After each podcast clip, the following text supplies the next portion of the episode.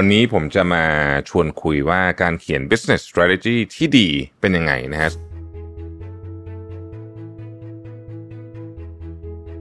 Business Strategy สำคัญมากจริงๆนะครับเพราะว่าในโลกแห่งการเปลี่ยนแปลงเยอะแยะมากมายขนาดนี้เนี่ยเราจำเป็นจะต้องมีแผนการที่ชัดเจน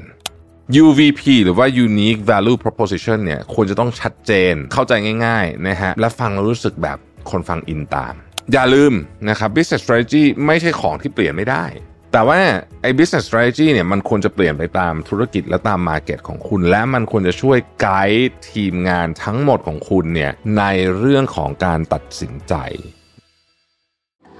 Mission to the Moon Podcast brought to you byชวนคุณไปตามหาความเงียบสงบและฟังเสียงความต้องการในใจกันอีกครั้งกับ Calm in the Chaos เมื่อโลกเสียงดังเกินไป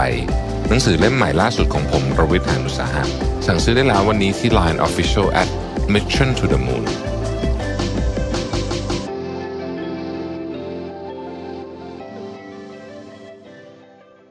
สวัสดีครับยินดีต้อนรับเข้าสู่ Mission to the Moon Podcast นะครับคุณอยู่กับประวิทย์หาญอุตสาหะครับวันนี้ผมจะมาชวนคุยว่าการเขียน Business Strategy ที่ดีเป็นยังไงนะฮะซึ่งต้องบอกว่าอันนี้เนี่ยผมก็อ่านมาด้วยนะแล้วก็ใช้ประสบการณ์ส่วนตัวด้วยนะครับมาเล่าให้ทุกท่านฟังนะฮะ Business Strategy สำคัญมากจริงๆนะครับเพราะว่าในโลกแห่งการเปลี่ยนแปลงเยอะแยะมากมายขนาดนี้เนี่ยเราจำเป็นจะต้องมีแผนการที่ชัดเจนนะฮะข้อแรกของการเขียน Business Strategy เลยข้อหนึ่งเลยเนี่ยคือเรื่องของ Business Vision แล้วก็ Mission อันนี้ต้องชัดเจนนะฮะว่าเอาไงอนาคตเราจะไปไงนะฮะ Vision เนี่ยคือเราเห็นอนาคตของเราเป็นยังไงนะฮะธุรกิจเราเป็นยังไง Mission คือเหตุผลของการดำรงอยู่ของบริษัทเรานะครับของพวกนี้ต้องชัดเจนต้องเคลียร์นะฮะทั้งหมดนี้ถ้าเคลียร์แล้วเนี่ยมันจะถูกถอดออกไปกลายเป็นเรื่องของstrategy เรื่องของอะไรพวกนี้ต่างๆนะครับ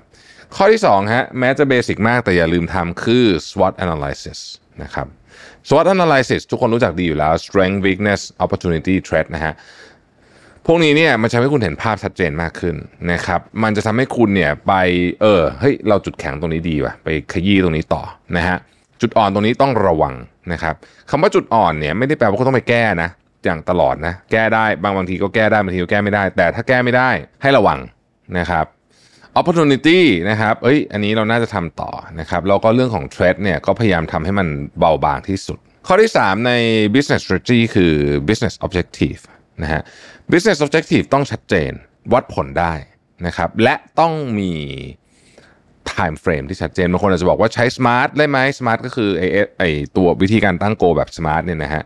ก็ได้เหมือนกันนะครับคืออะไรก็ได้อะที่ objective อะมันต้องไปในทิศทางเดียวกันกับ mission vision ของคุณนะฮะแล้วก็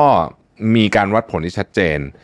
มีความเป็นไปได้หมายความว่าอาจจะ stretch หน่อยก็คือยืดหน่อยแบบยากหน่อยแต่เป็นไปได้นะฮะเป็นไปได้นะครับยกตัวอย่างการเพิ่มยอดขาย 25% อย่างเงี้ยเป็น business objective launch product ใหม่อย่างนี้เป็นต้นนะครับข้อที่4ครับ identify target market ให้ชัดนะฮะใครคือลูกค้าของคุณนะครับเขาอยู่ไหนเขามีพฤติกรรมยังไงเขามีความต้องการอะไรนะครับต่างๆนานาเหล่านี้ข้อที่5ครับศึกษาคู่แข่งนะฮะอย่างไรก็ดีผมโน้ตไปนิดนึงว่าตรงเนี้ยควรทำแต่อย่า obsess แปลว่าอะไรคือควรทำให้ดีเลยเข้าใจคู่แข่งให้ดีเขาขายของราคาเท่านี้เขามีตุ๊ดunique selling point ต่างๆนะแต่อย่า obsess ก็คืออย่าไปคิดอย่างเดียวว่านี่คือฉันจะต้องใช้เวลา 90% กับการไปบี้ไอ้คู่แข่งเนี่ยนะฮะจนลืมลูกค้าของคุณเองนะครับข้อที่6คือหา unique value proposition ให้ได้นะครับเวลาคุณจะขายของให้ใครก็ตามเนี่ยสิ่งที่คุณกำลังทำก็คือคุณกำลังนำเสนอนะฮะ proposition อะไรบางอย่างแต่มันต้อง unique นะครับ UVP หรือว่า Unique Value Proposition เนี่ยควรจะต้องชัดเจนง่ายๆในที่นี้คือเข้าใจง่ายๆนะฮะและฟังแล้วรู้สึกแบบคนฟังอินตามนะครับข้อที่7 Marketing กับ Sales Strategy นะครับ Marketing Sales Strategy เนี่ยต้องชัดเจนนะฮะ Marketing กับ Sales Strategy ไม่เหมือนกันนะบางคนเอาไปรวมกันนะฮะซึ่งไม่ใช่คือกลยุทธ์การขายเช่นการเพิ่มช่องทางการจำหน่ายอย่างเงี้ยหรือว่าการจัดวางพาโนแกรมในกรณีของ Product ที่เป็นconsumer product เนี่ยนะฮะคืออันนี้เรียกว่า Sales Strategy Marketing Strategy ก็เป็นเรื่องของการทำเรื่อง Branding นะครับการทำ Communications ในเชิงของการบอกว่า Product เรามันมีความเจ๋งยังไงหรือการเล่น Marketing Stunt อะไรพวกนี้ก็เรียกว่าเป็น Marketing Strategy Customer Service กับ Customer Retention ก็เป็นอีกเรื่องหนึ่งนะฮะ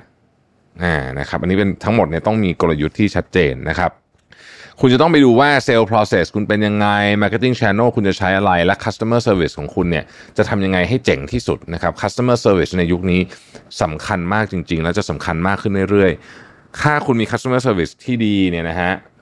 โอกาสที่คุณจะเกิดการซื้อซ้ำก็จะดีขึ้นนะครับ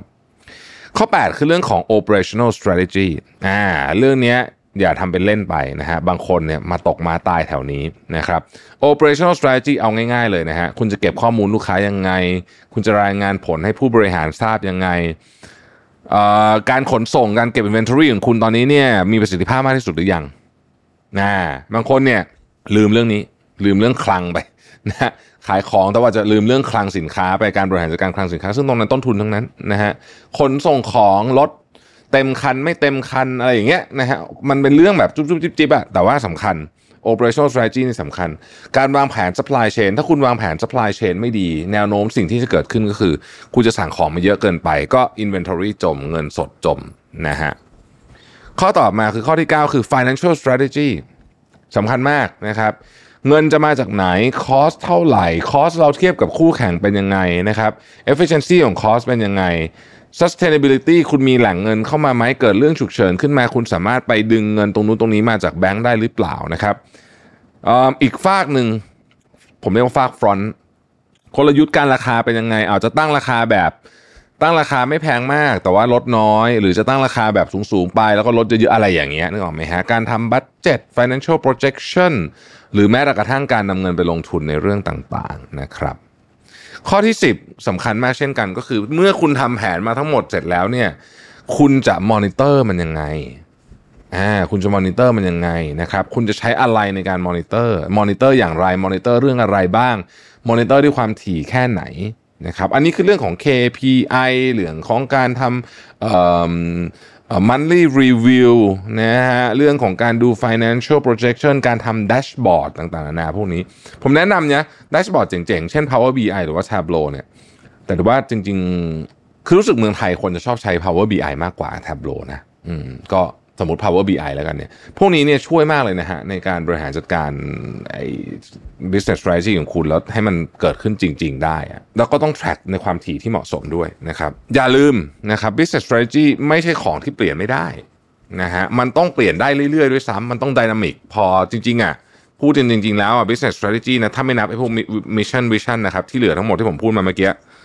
เราปรับกันได้นะ3เดือน6เดือนให้มาดูกันมันยังเวิร์คมั้ยไม่เวิร์คก็เปลี่ยนอะไรอย่างเงี้ยนะฮะแต่ว่าไอ้ business strategy เนี่ยมันควรจะเปลี่ยนไปตามธุรกิจและตาม market ของคุณและมันควรจะช่วยไกด์ทีมงานทั้งหมดของคุณเนี่ยในเรื่องของการตัดสินใจนะครับแล้วก็การเขียน business strategy ที่ดีเนี่ยควรจะมีพื้นที่เพียงพอสำหรับการรับเรื่องของความเปลี่ยนแปลงและความท้าทายใหม่ๆที่จะเกิดขึ้นด้วยสำคัญมากพวกนี้นะฮะเพราะฉะนั้นกล่าวโดยสรุปนะครับต้องทำ business strategy ต้องมีนะครับแล้วก็พอทำเสร็จแล้วเนี่ยนะฮะมันมีความยืดหยุ่นเพียงพอที่ไม่จำเป็นจะต้องใช้คำว่าไม่จำเป็นจะต้อง set in stone ภาษาอังกฤษใช่ไหมเพราะฉะนั้นมีความยืดหยุ่นเพียงพอแล้วก็ปฏิบัติตามได้ติดตามได้ก็ถือว่าเป็นเรื่องที่ดีงามมากแล้วนะครับขอบคุณที่ติดตาม Mission to the Moon นะฮะแล้วพบกันใหม่พรุ่งนี้สวัสดีครับ Mission to the Moon Podcast brought to you byชวนคุณไปตามหาความเงียบสงบ